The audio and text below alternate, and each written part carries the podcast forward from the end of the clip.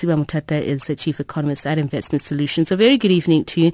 Thank you so much for speaking to us, Mr. Mothata. Let's talk about um, flight capital. What have we seen and how do we measure um, just how much capital flight there has been over a certain period of time?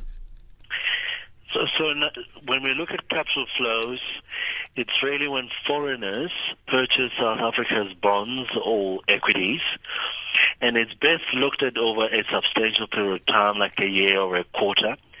And when we do that analysis, we found that there is continued demand for South African bonds. Foreigners continue to buy that. But there's a substantial outflow into outflow out of South African equities which brings the whole portfolio flow outcome a lot more, a lot more in the red uh, than than it would have been much improved. So that's how we look at the, the portfolio flow outcome. But within the current account, what we also get to look at is FDI, foreign direct investment, along with portfolio flows. And therein there could be challenges going forward when we have uh, investor confidence uh, knocked down and also when business confidence struggles to, to improve.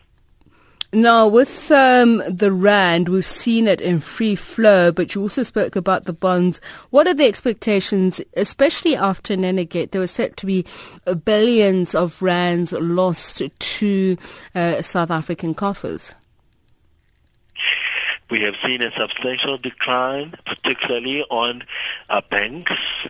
Um, when there's a when there's a problem or a crisis similar to what we have here, we look at three things, which include banks, and there we have seen that already they had declined about five percent before the situation, and they added a lot more, closer to another five percent, which was quite a, a sharp decline. We also look at bond yields, which go up, meaning if they're going up, there could be risks and the prices are falling, um, the value they're declining, and we also have seen that uh, bond yields have gone up. And the rand, obviously, as we talked about it, it, it actually has been depreciating. While that's said, the outcome of today has not been commensurate to what we have seen during Nenegate. There, the moves were much more um, aggressive um, and the and the declines were very precipitous in a short period of time. Here it looks like the markets have assimilated the information well before the outcome, which has resulted with a sanguine response, one even wondering if it is the calm before the storm.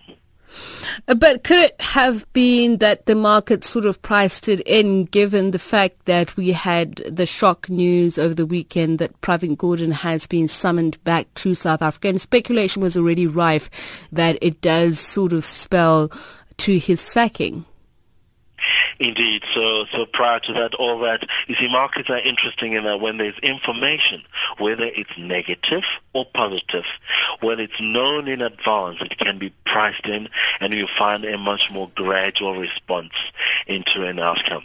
But where we are now, what is critical is what the new authorities are going to say. What markets are looking for is certainty. Uh, one, whether South Africa will continue on its prudent fiscal policy stance. That's number one.